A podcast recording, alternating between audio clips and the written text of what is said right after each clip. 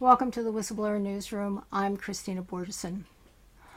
A wave of physicians successfully treating COVID patients have had their medical licenses suspended or threatened for using early treatment protocols that included ivermectin and hydroxychloroquine, two safe FDA approved drugs that have been around for more than 40 and 60 years, respectively.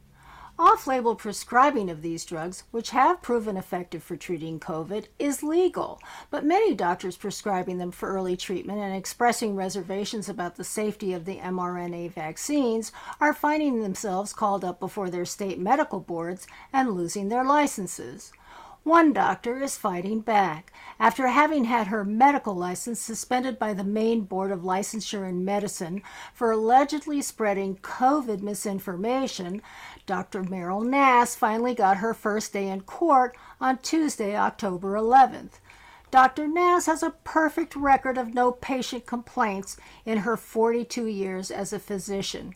She is also a pandemic expert. As a COVID doctor, she has successfully treated many patients using early treatment protocols that included ivermectin and hydroxychloroquine. What you're going to hear today are from two parts of the hearing. In part one, Maine Assistant Attorney General Tim Stiegelman questions Dr. Nass about her record keeping for one of her patients, referred to as Patient 1. In part two, Dr. Nass testifies about her experience by answering questions posed to her by her lawyer, Gene Libby. So here's a portion of part one of the hearing that begins with an exchange between Mr. Stiegelman and Dr. Nass being repeated by the hearing recorder. Question Did patient one expressly give you permission to talk about her medical care, medical care with her adult child? Answer now, the question is, are they in the same place? If an adult son had called me from far away or close by in another household and wanted to know medical information about his mother, I would not provide it. But three people were living in the same home. The son was caring for them. They were fairly ill. And it seemed to me that everyone agreed that he should be a spokesperson for all three. In fact, he had moved into the home to care for them at that time. Okay, and that's where we broke. So we're ready for the next question. Assistant Attorney General Stiegelman. Thank you, Madam Hearing Officer. Uh, Dr. Nass, I- I'm going to try that again because I asked a question about receiving authorization. You answered some question about people being together. I I don't think those are the same thing. So let me try again. Did you receive from patient one authorization to speak with her adult child about patient one's care? And my answer is no, because I didn't need it. Okay, all right. You've now reviewed patient one's medical record, and I want to ask you um, a couple of things about patient one's medical record overall. Uh, do you believe patient one's medical record is adequate? Adequate for what? Adequate to comply with your requirements to maintain adequate medical records under the statute and applicable board rules? Uh, objection, uh, identify statute or board rules. Okay, so there's an objection to the question essentially on the basis of vagueness and lack of foundation for the uh, licensee to understand the question. Do you want to clarify, Assistant Attorney General Stiegelman? Sure, sure. Uh, Dr. Nass, does your medical record for patient one document informed consent received from patient one? No, it doesn't. Does your medical record for patient one accurately record all patient-related electronic communications? It does insofar as I, there, I am required to do so, yes. And does it include all phone calls? What I thought I had explained to you already is that I had many phone calls in which all three members of the family were discussed every phone call since they all had the same illness at the same time. But with this patient, initially seemed the, the healthiest, I guess. She didn't require, I was told by the family that she did not, you know, I asked questions about how she was doing, and they said she was doing okay. And so I took them at their word because, again, this was a phone call or a text message. Every time there was an indication that somebody might be severely ill in the family, I made a phone call back And I think that my records adequately convey, as I am, these were not office visits, Attorney General Stiegelman. These are phone calls and text messages. They are And- not, they are not quote unquote telemedicine visits. This is a patient contacting a doctor for some brief advice. Every phone call does not get documented like a telemedicine visit. Dr. Nass, what is the basis for your understanding of the difference between a telemedicine visit as opposed to a phone call? 42 years of medical practice, my friend. Do you believe your medical record for patient one uh, contains an adequate medical history? Yes, Do you believe your patient, your medical record for patient one includes all relevant records of past care? yes, Do you believe your medical record for patient one includes all relevant laboratory and test results? yes, Do you believe your medical record for patient one includes notes of all relevant evaluations and consultations? yes, Do you believe your medical record for patient one accurately notes when telemedicine is used to provide diagnosis or treatment? I'm sorry, I don't understand the question. That's okay. Do you believe your medical record for patient one fully records all relevant aspects of patient one's condition and symptoms? Yes, Do you believe your medical record for patient one fully records your diagnosis and bases for such diagnosis? since I was only her COVID doctor, it should be clear that I was dealing with her only for COVID. So is that a yes, you believe it's adequate, or no, you believe it was not adequate? I believe it was adequate. Okay. Do you believe your medical record for patient one accurately records your assessment and plan for patient one? Since during her one telemedicine visit, she was healthy, we made a plan for when she would get sick and what she would do at that point, And I believe it adequately conveys the plan. Does your medical record for patient one adequately record the risk benefit analysis you performed in reaching that plan for patient one? Objection, uh, there's no evidence that uh, s- such is required. Informed consent in writing is only required for invasive and major procedures. Nobody gets informed consent for writing a COVID ivermectin prescription. That's simply a false understanding of the law and the rules of the board. Assistant Attorney General Stegelman, was your question grounded in, you, you premised all those questions with um, that they were based on requirements for medical records. Is The specific question still based on your understanding of the requirements for medical records. I'm asking Dr. Nass's opinion on the adequacy of her medical record and in particular, whether she thinks the risk benefit analysis was adequately reflected in the record. Okay. I don't know where informed consent comes from that, but I moved on from that. Okay, so the, can you repeat the question, please? Dr. Nass, do you believe your medical record for patient one adequately records the risk benefit analysis you performed in reaching your treatment plan for patient one? Objection, there's no such requirement under the telemedicine rules. Okay. So, i- again, what I'm trying to ascertain, Assistant Attorney General Stegelman, is if this question is based on your understanding of telemedicine rules for records. Or if it's a general question. Probably a general practice in the record. Okay, so let's, I'm gonna allow that question. Go ahead with your answer, Dr. Nass.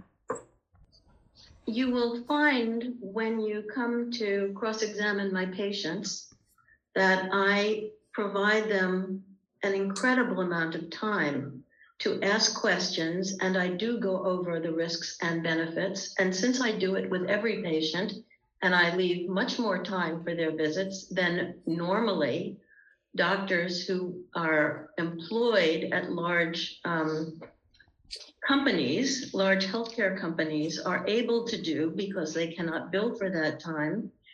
You'll find that I do it for everybody and therefore I don't specifically document it, but the patients will confirm that that was done. Okay, thank you, Dr. Nass. Now, on to part two, where Dr. Nass is being questioned by her lawyer, Mr. Gene Libby. Now, as a result of your work with the anthrax vaccine, you testified that you were, you appeared before Congress. Yes, Uh, for what purpose? as an expert, Uh, Exhibit four, um, dated eleven twenty-one oh one, Uh, Is that your testimony before the House Committee on Government Reforms? Yes, it is. Uh, Did you uh, appear uh, before the U.S. Senate uh, on the, uh, on the Veterans Affairs Committee? Yes, I did. Uh, Were you appointed by the Veterans Administration to the Research Advisory Council for Gulf War Veterans in 2009? No, no, I was not a member of that committee. I was requested to provide expert testimony to that committee. Okay. And uh, were you the chair of the Maine Commission to improve the health of National Guardsmen? Yes, so um, a commission was formed in Maine termed Commission to Improve the Lives and Health of Members of the Maine National Guard. It was voted unanimously by the Maine legislature. And I was a, I was appointed a member of that committee and then subsequently ascended to be the chair of that committee in 2009 and 10. Now, returning to Exhibit 1, uh, which are your uh, publications. uh, Publication listed as number 20.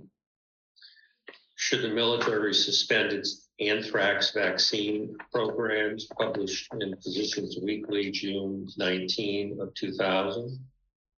Yes, We've looked at 15, uh, which is uh, an analysis of the CDC's recommendations for vaccine use, which we published in 2002. Uh, Number 12, that's entitled Gulf War Illnesses, Chemical, Biological, and Radiological Exposures Resulting in Chronic Fatigue Illness Can Be Identified and Treated in the Journal of Chronic Fatigue Syndrome in 2003. yes, Uh, Your hearings and testimonies are on page three of your CV. And one was in December uh, 15th of 1999, meeting the Institute of Medicine Committee on Health Effects Associated with Exposures during the Persian Gulf War. yes. What did that concern?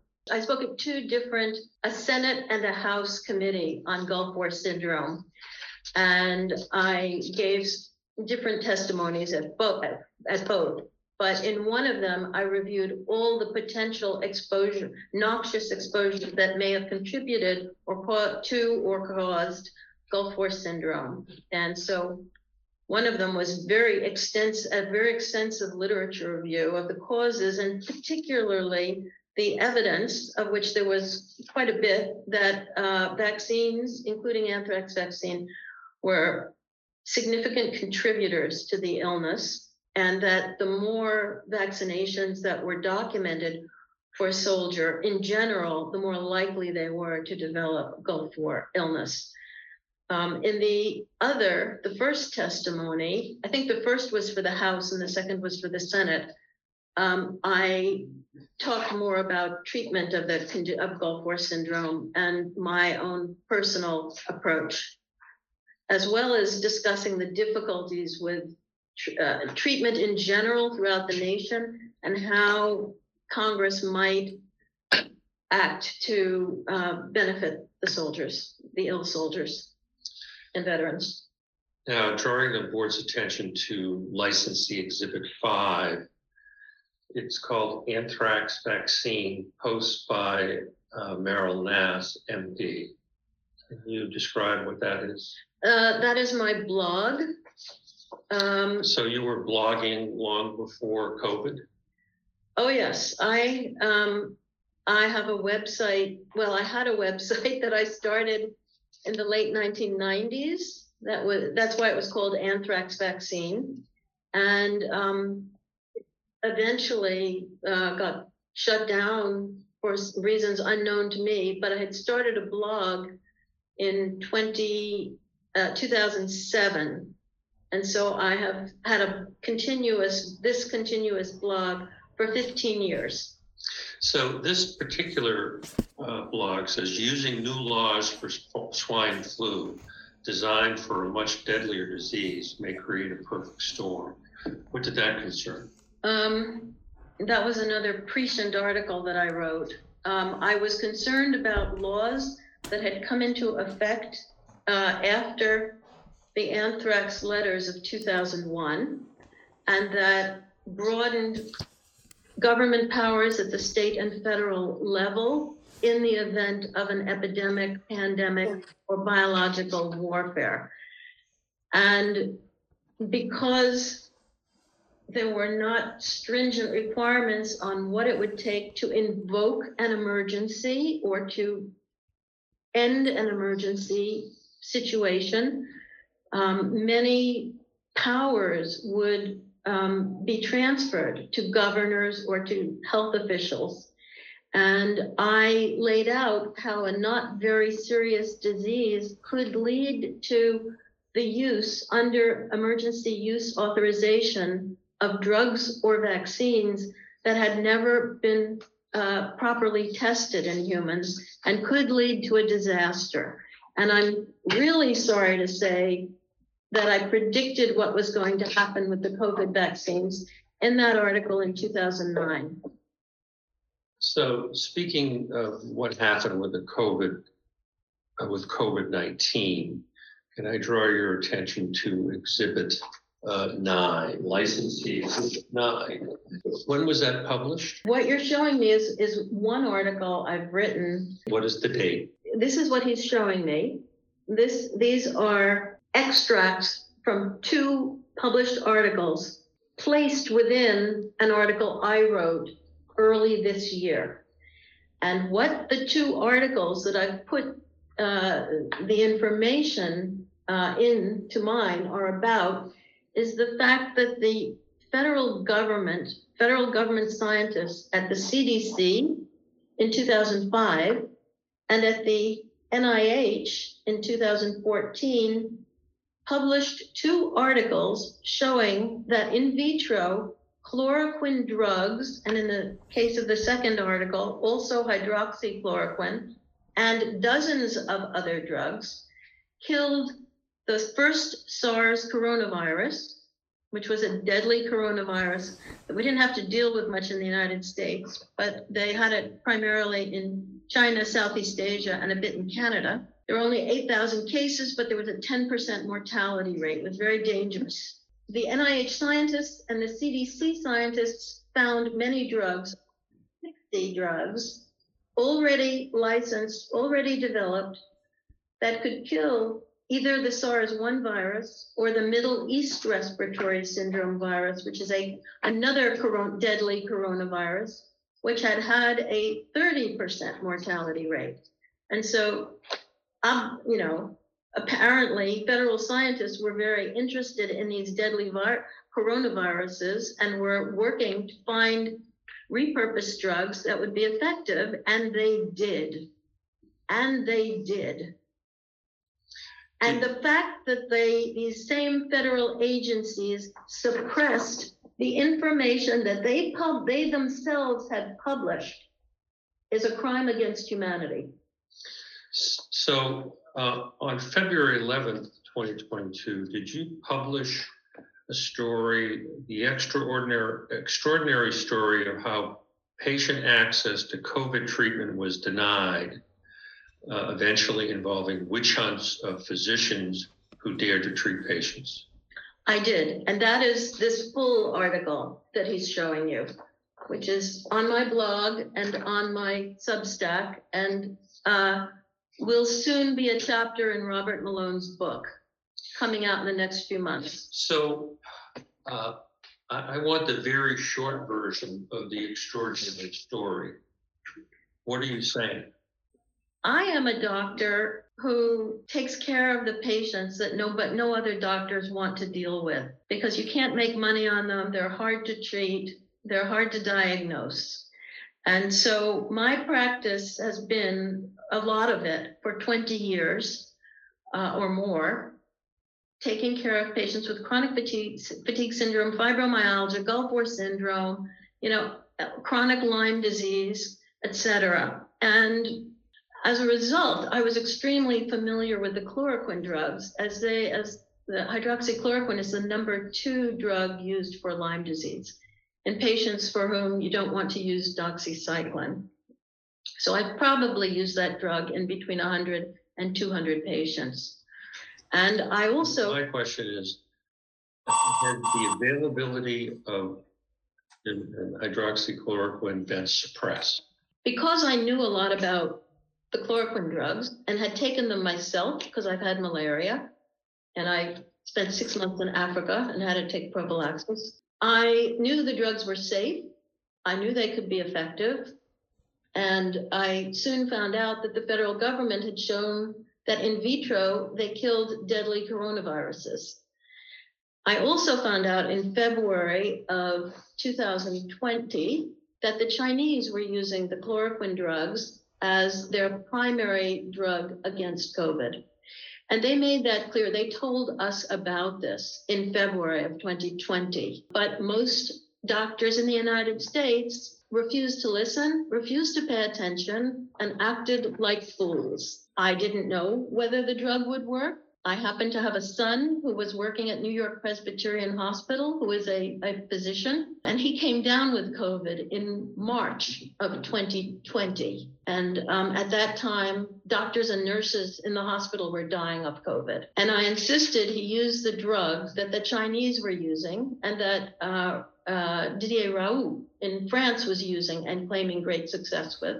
And he did. And he, he was very sick for about three days and he took the medicine and he was completely over the illness in six days with no sequelae, no problems whatsoever. So I had an N of one in the United States. We didn't even have COVID really in Maine at that point. But when we got it, I um, started using the drug. However, at the end of March, I insisted my son take it before Trump had ever mentioned the drug. But shortly after Trump mentioned the drug, in about March uh, 19 of 2020, there was a huge hue and cry throughout the United States, and many governors, boards of medicine, health departments, and other regulatory agencies restarted restricting the use of chloroquine and hydroxychloroquine, and sometimes azithromycin for COVID. At that time, in March of 2020, was there any outpatient treatment available for COVID? There was none. And what was the prevailing advice that doctors were giving to uh, patients?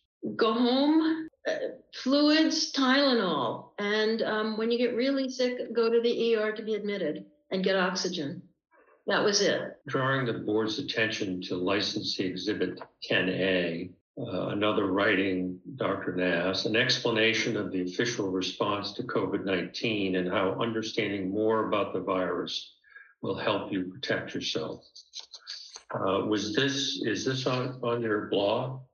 Yes, um, yes, I I wrote that. Uh, it's on my blog, and it's explain. It was a very popular blog post because it uh, was written in March of 2020, and I was trying to provide everybody with information on how to protect yourself from COVID. You know what to do about it. Explain things because the federal agencies and the state agencies were not telling people what they needed to know.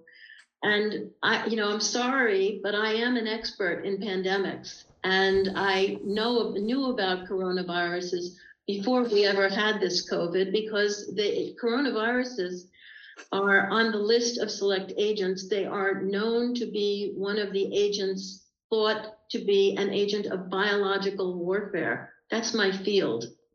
So I knew about coronaviruses, and I soon after this pandemic started, I discovered the literature on them and the fact that our own scientists had showed we had medicine that probably worked.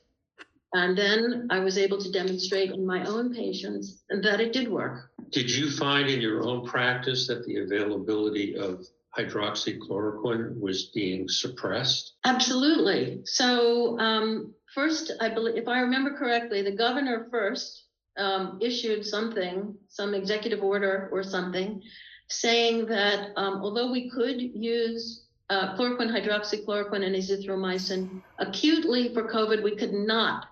We were banned from prescribing it for prophylaxis. And then I Let me just- believe, Let me just stop you there. Are you referring to the joint statement of the Board of Licensure in Medicine and the Board of Osteopathy with respect to the prophylactic use of hydroxychloroquine? now, if I remember correctly, and I may be wrong, I think first the governor, then the health department, and then the Board of Medicine all came out with similar restrictions on the use of chloroquine. We're gonna look at all of those, hydroxychloroquine. we're gonna look at all of those individually, okay? Okay, Want to draw your attention to Exhibit 152H. Can you tell the board what AAPS is? American Association of Physicians and Surgeons, of which I'm a member. And the, did the AAPS uh, write a letter uh, regarding ivermectin and COVID To the AMA, yes. to the AMA? What did the first paragraph of the letter state to the AMA? This letter is to the then president of the AMA, who happened to have also been involved with the anthrax vaccine. And what it says is the AMA has taken the startling and unprecedented position that American physicians should immediately stop prescribing and pharmacists should stop honoring the prescriptions for ivermectin for COVID 19 patients.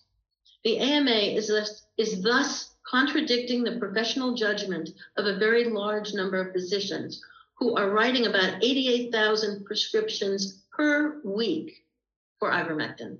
Could you continue with the last sentence of that paragraph?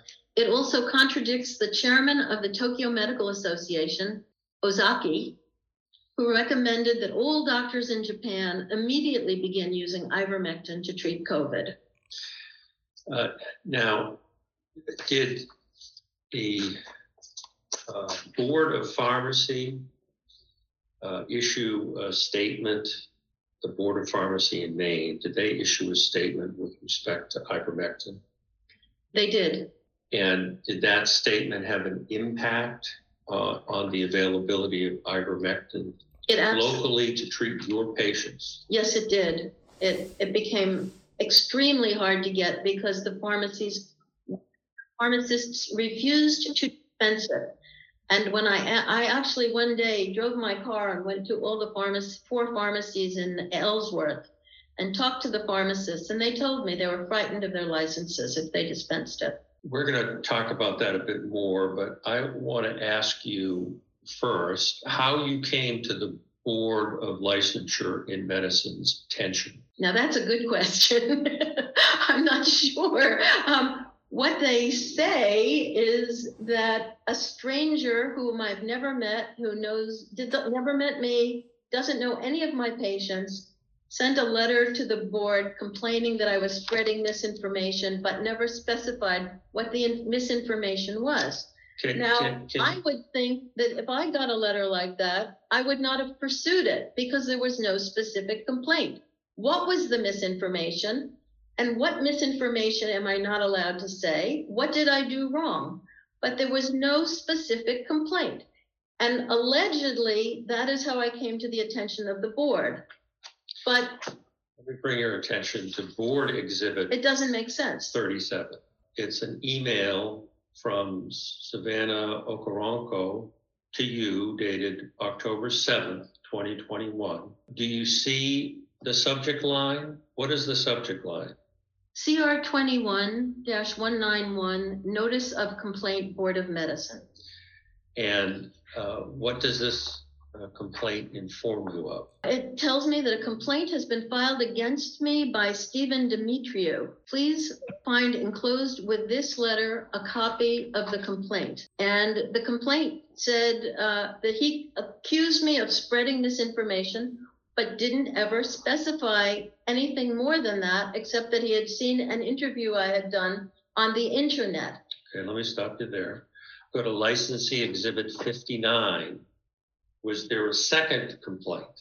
Yes, What is the date of the, and, and this is an email from Ms. Okoronkwo to you dated December 10th, 2021? yes. Is Uh, is this a licensee exhibit or a board staff exhibit? These are board staff exhibits. You said licensing, so I just want to make sure. Now, uh, is that a notice to you of another complaint? I don't think so. I had been asked previously by Michael Miller, the Maine board, this is another complaint. The Maine Board of Licensure in Medicine has received a complaint against you. Due to remote working conditions, the material is being transmitted to you solely via email. Provided in the link below for my review, please find the notice of complaint, a copy of the complaint, and supplements, an audio recording to include the transcript of that audio recording and a licensing guide brochure with respect to the board's complaint process. Does this uh, identify uh, the complainant? This does not. Okay.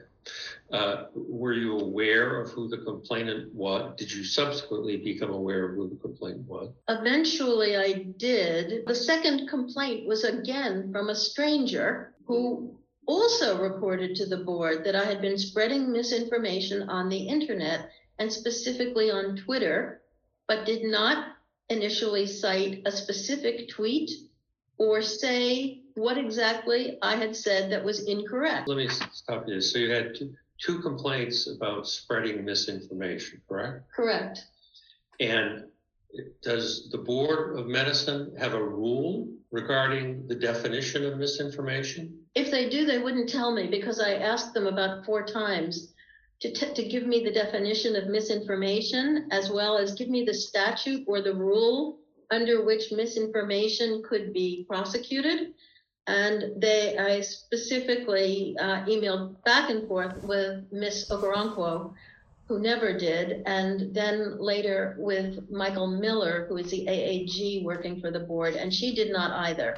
So uh, let's go back to January 11th. Was that the date of an executive session of the Board of Licensure in Medicine? Yes, it was. Were you invited to attend the uh, executive session? Yes, I was. Were you allowed to speak at the executive session? No, I wasn't. So is it fair to say this is the first time any member of the Board of Licensure in Medicine has heard what you have to say about the allegations? Yes, it is. Do you have the third amended notice of hearing? Yes, I do. Do you see uh, CR 21191 in the caption? Yes, I do. Do you see CR 21210 in the caption? Yes. Did you become aware that board staff had withdrawn six rounds of discipline against you? I did re- relatively recently, over the last three weeks.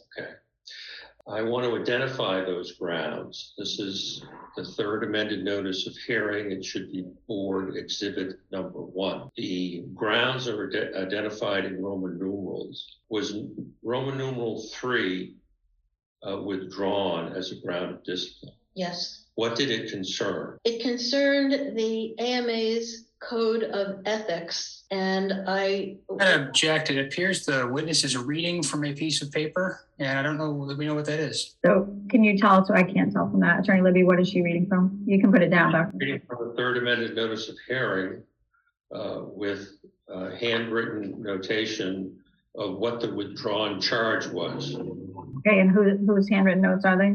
They're uh, mine and Dr. Nass. So what was the withdrawn charge, Roman numeral three?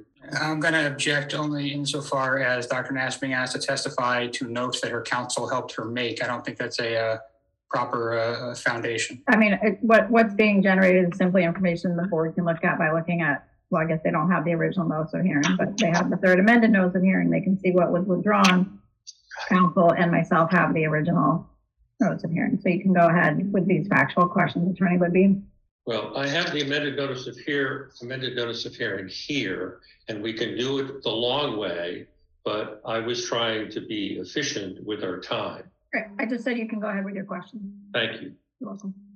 So what was withdrawn in number three? Engaging in unprofessional conduct by violating a standard of professional behavior that has been established in the practice of medicine as set forth in AMA CME Opinion 1.2.11, ethically sound innovation, innovation in medical practice. Uh, Ground number, Roman numeral seven, what was withdrawn? violation of board statute or rule, specifically Chapter 6 telemedicine standards of practice for failing to appropriately coordinate care or provide medical records to patients 1, 2, and or 3's other treating physician or location. Roman, uh, Roman numeral ten, what was withdrawn? Engaging in unprofessional conduct by violating a standard of professional behavior that has been established in the practice of medicine as set forth in AMA CME Opinion 331, Management of Medical Records. Ground fifteen, what was withdrawn? Engaging in unprofessional conduct by violating a standard of professional behavior that has been established in the practice of medicine by violating her ethical responsibility to be honest in all professional interactions as set forth in the AMA Code of Medical Ethics, Principle 2. Ground sixteen, what was withdrawn? Engaging in unprofessional conduct by violating a standard of professional behavior that has been established in the practice of medicine by engaging in disruptive behavior. Um, and there is a definition. Disruptive behavior means aberrant behavior that interferes with or is likely to interfere with the delivery of care. And let me say that no one has ever accused me to the board or anywhere else of aberrant behavior that interferes with patient care. Ground seventeen, what was withdrawn? Engaging in unprofessional conduct by violating a standard of professional behavior that has been established in the practice of medicine as set forth in AMA Opinion 232, professionalism in the use of social media. Now, in addition to withdrawing grounds, the board staff also withdrew the factual allegations supporting grounds. Is that correct? Yes, Uh, looking at factual allegation uh, 16, The AMA Code of Medical Ethics contains standards of professional behavior established for the practice of medicine and include in principle two that a physician be honest in all professional interactions. that was withdrawn, correct? I thought it was withdrawn. Yes, uh, paragraph 17. Madam Hearing Officer, I, I just want to object this to, to the relevance of this entire line of inquiry. The counts that are withdrawn are not before the board. The facts that were withdrawn are no longer alleged. And in fact, counsel for Dr. Nass has agreed to a joint instruction that this would, the, the information that was withdrawn in large part is not going to be considered by the board in any event. That's a joint instruction. I, I, I- this is an entire waste of time. Well, no, it's not a waste of time. I, I want to show the board members uh, uh, what was withdrawn for factual allegations because it is essential to establish that Dr. Nass was brought before the board, not for her treatment of patients, but because what she said. And I will establish that as I continue. Okay, so I would like to speed this up because it, it is really bringing in information that isn't relevant to the actual allegations the board's gonna be deciding on. The board's not gonna be asked, why was this, these complaints brought originally? They're going to be making decisions based on what is left in the shared amended notice hearing. So I'm not gonna, I'm not going to prohibit you completely, but I'd ask you to speed it up because it, it is laborious to go through each one of these individually. I, I certainly will. Uh, paragraphs, uh, factual allegations 19 dealt with the Regis Tremblay interview. Has that been withdrawn? I don't know if it's been withdrawn. Has it been? Yes, Paragraph 20 dealing with your blog post. Has that been withdrawn? Yes, And your use of Twitter, has that been withdrawn? yes. So are there any allegations in this complaint dealing with what you said? Apparently not, and yet this Okay. board voted today to continue the suspension of my medical license. Okay, so now we're going beyond the questions. Can we just go back to question and answer and quickly finish this up? Let's go to board, board staff exhibit 43. This is an email from Savannah Okoronkwo to me with a CC to Michael Miller of, of the board on October just stop you 14th. there. Michael Miller is not on the board. She's an assistant attorney general. Sorry, board staff. What is the ray regarding? CR 21-191, notice of complaint, Board of Medicine. Now, uh, and this time in October, Dr. Nass, were you pressing board staff to identify to you uh, what misinformation you were being alleged to have uh, published? Yes, And did Ms. Okoronkwo uh, reply to you on October 14th, 2021? yes. And I want you to read uh, what she said, starting on the fourth line of her email to you. The basis here for the board's jurisdiction is that there is alleged unprofessional conduct, particularly where have you, com- you have communicated in your capacity as a physician in the interview and on the website that could allow for patients and the public to view the information you provide as misleading and or inaccurate.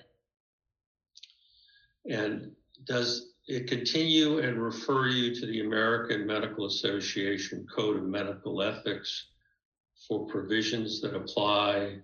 in context other than a patient clinical setting. In other words, my private life. The board claimed, Susanna Okoronkwo claimed jurisdiction over my private life.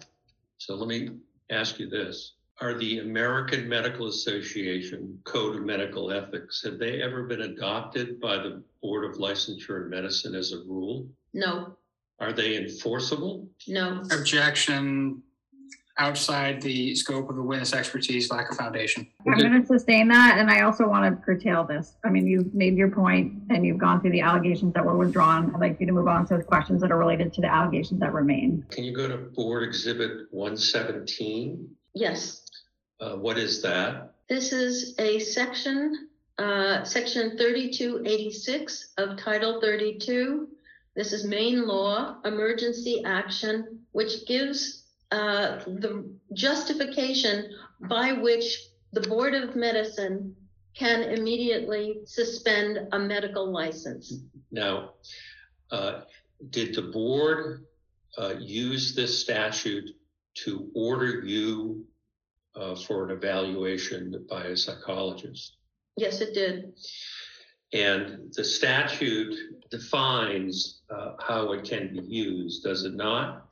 Yes, it does. It, it defines the grounds upon which an immediate license suspension can, and only under these grounds, can be performed. Now, the reading on the third line of the statute, uh, license can be suspended uh, if the physician is unable to practice medicine with reasonable skill and safety to patients by reason of mental illness. Do you have a mental illness, Dr. Nass? No, I do not. Have you ever been diagnosed with a mental illness? Never. Do you take any medication to treat a mental illness? I do not and never have. Continuing with the statute, it says alcohol in- intemperance. I, Have you ever uh, been diagnosed with alcohol abuse? I have never been diagnosed with it. I drink very little, maybe five drinks a year. Continuing with the statute, excessive use of drugs or narcotics. I have never done this, never been accused of it, not something that I do. If you've never been affected by those conditions, did it impact your mental or physical condition interfering with the competent practice of medicine? Absolutely not. And no patient or anyone else has ever accused me of any of these things. You sat through the executive hearing, correct? Yes, You weren't allowed to speak, but you sat through.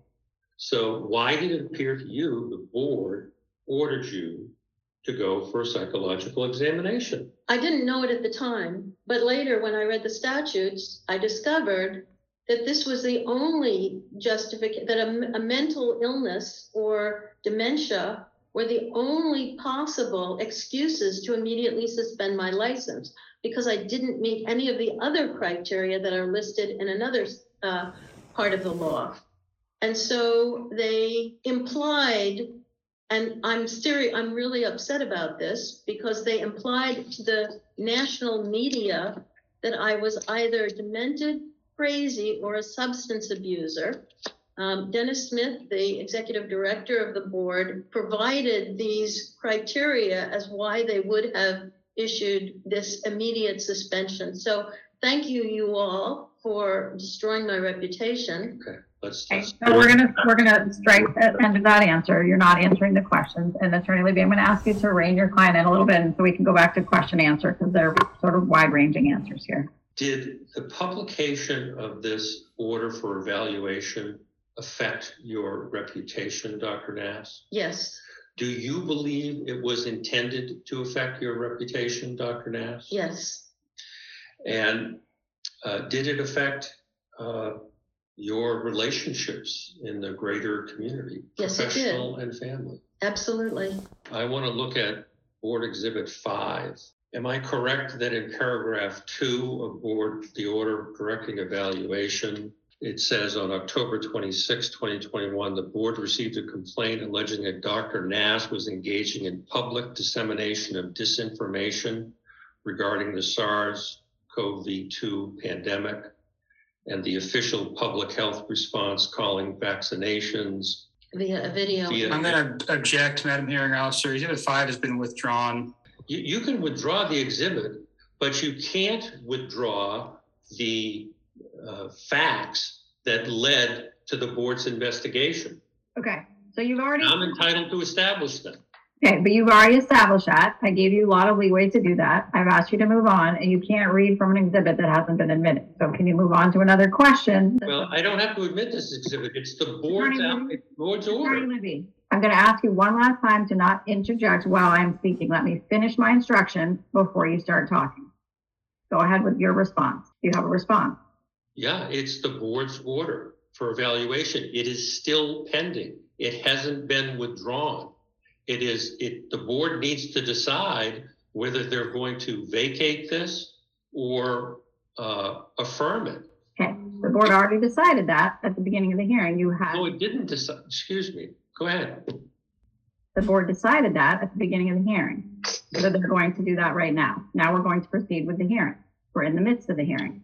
In paragraph three of the order, correcting evaluation, did the board allege that in response to the notice of the complaint, Dr. Nass questioned the board's authority? She stated, please inform me how the Board of Registration in Medicine is authorized to investigate my private life? Objection, lack of foundation, examining on an exhibit, not an evidence. So you're going to need to move for the admission of this, Attorney Libby, if you're reading from it and asking the witness to read from it. Absolutely, I move for admission. Uh, paragraph four, does it allege on November seventh, twenty twenty-one, the board received a complaint for spreading COVID vaccine if misinformation on Twitter? Yes, On December 9th, does it allege that you stated to board staff, please consider this my response. Everything I say in public is accurate. It's astonishing that two people that I have never met are filing complaints against me for misinformation yes, correct? Is there a patient complaint in this case, Dr. Nass? there is not a single patient complaint, nor has there ever been. Have you ever had uh, a board uh, take disciplinary action against you for a patient complaint in any state at any time? There was one instance of the son of a patient complaining um, about my care at Mount Desert Island Hospital, and the board reviewed the complaint, and uh, it was dismissed. And it was explained to the son of the patient that I had been the only doctor of several who had treated his mother correctly. And he then wrote me a letter apologizing for the complaint and asking me to care for his mother again. That is the sole board action, the only time I have ever been involved with any board in my life. So let me just elaborate. There has never been a patient complaint. That was the son of a patient who misunderstood the treatment. Okay. In 42 years practicing, there has not been an official patient complaint, nor any hint of a malpractice case. Attorney Libby, can we have the next question, please? License Exhibit 157X. The board received uh, 286 pages of supportive letters and emails from patients and other, other community members. Uh, yes, they did. We learned this from a FOIA. What is a FOIA? Freedom of Information Act. Patients one, two, and three, we've heard a lot about them, but we haven't seen them. Do you know whether patients one, two, and three will be testifying in this matter? Uh, they are happy to testify. The board, uh, on January twelfth, twenty twenty-two, gave you a choice of putting your license in inactive status uh, or proceeding with uh, disciplinary suspension, correct? They did. What did you choose? I choose, I chose to proceed and clear my name Why? because these, you know, capricious, malicious, um, acts cannot be allowed to stand because there are hundreds of other doctors being attacked by medical boards on grounds for which there is no law. Misinformation, we actually have a law about that, and it's called the First Amendment, and we need to keep it. And I'm sorry that the board and its staff was not familiar enough with that, with the First Amendment to know it's called freedom of speech. People are allowed to say what they think. So It's Attorney private. Libby, I'm going to It's private. interject, Dr. Nass. We're going very far afield from the allegations in the notice of hearing. You have made your point about the articles that were withdrawn, the allegations that were withdrawn. I'm asking you again to direct the questions to allegations that remain so the board can get to the substantive information related to the allegations that still exist in the third amended notice of hearing. This is uh, licensee exhibit 11. Statement of the Maine Board of Pharmacy on dispensing chloroquine, hydrochloroquine, and erythromycin dated April 11th, uh, 2020. Were you aware of that statement uh, at the time? I was. I paid close attention. And what was, excuse me, what was your understanding of that statement? Um, my understanding is that uh, prophylactic use of hydroxychloroquine, chloroquine, and azithromycin for COVID was prohibited, but that it could be used for active COVID. Uh, Now, with respect to patient two, when you prescribed uh, hydroxychloroquine, did he have active COVID? He did. With respect to patient three, when you prescribed hydro, hydroxychloroquine, did she have active COVID? She definitely did. And what was the reason for the Board of Pharmacy restricting the use of hydroxychloroquine? Objection, Foundation. It's stated in, in, in Exhibit 11. The expressed reason, Dr. Nass, I'm just going to re-instruct you. If there's an objection, you need to wait for me to tell you if you can answer. Okay, so I'm going to overrule that objection. You can go ahead and answer. according to this statement of the Maine Board of Pharmacy, um, doctors and prescribers were prescribing for themselves or for patients without symptoms. Uh, it could create drug shortages um, and adversely impact patients with legitimate and immediate needs for these medications, which is true potentially, although people who were in contact with COVID patients, like medical professionals, also could potentially benefit from taking the drug as a prophylactic. Let me note that I never did, um, but I think it's worth pointing out that the logic of that uh, document is Objection going beyond the scope of the question. Yeah, she's answered the question fully. Can we go to the next question, Attorney Libby? And I know we're coming up on five o'clock, so if you have a good stopping point, let us know. Uh, This would be it, uh, Madam Hearing Officer. Okay, Showing you licensee exhibit thirteen C. This is a Maine Board of Pharmacy meeting minutes of a January sixth, twenty twenty-two board meeting. And I, I want to direct your attention to page two and the very last entry that says review of guidance paper 01 2020 board's position during the coronavirus emergency. Would you like me to read it? Yes. The board reviewed the guidance paper issued April eighteenth, twenty twenty regarding the board's position during the coronavirus emergency and agreed to remove it from the pharmacy website. And uh, to your knowledge, is that the same Board of Pharmacy statement that we've marked exhibit 11? Yes, it is. This is a good breaking point, Madam Hearing Officer. Okay, thank you.